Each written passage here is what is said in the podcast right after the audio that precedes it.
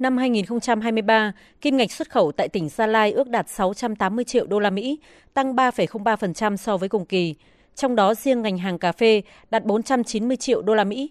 các mặt hàng trái cây xuất khẩu đạt 120 triệu đô la Mỹ. Ông Đoàn Ngọc Có, Phó Giám đốc Sở Nông nghiệp và Phát triển Nông thôn tỉnh Gia Lai cho biết, điều này có được nhờ sự phối hợp chặt chẽ giữa ngành nông nghiệp và ngành công thương. Hiện toàn tỉnh có trên 256.000 ha cây trồng chủ lực được trồng theo các tiêu chuẩn xuất khẩu như Global Gap, Rainforest,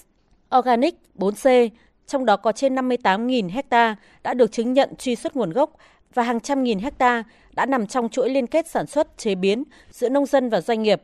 Có sự tham gia của trên 200 hợp tác xã, giúp việc tiêu thụ sản phẩm chủ động hơn. Trong năm 2023, ngành nông nghiệp và công thương cũng đã triển khai nhiều hội nghị về phát triển các ngành hàng nông nghiệp theo hướng bền vững, tổ chức mở rộng thị trường, chú trọng các quốc gia tham gia Hiệp định Thương mại Tự do CPTPP, EVFTA, UKVFTA, RCEP như EU, Nhật Bản, Hàn Quốc đẩy mạnh xúc tiến thương mại, tìm kiếm đối tác. Ông Đoàn Ngọc Có cho biết. Trong những năm đến thì tiếp tục phối hợp với ờ, Sở Công Thương thu hút đầu tư vào lĩnh vực công nghiệp chế biến để chúng ta chế biến sâu những cái sản phẩm nông sản để nâng cao giá trị, gia tăng,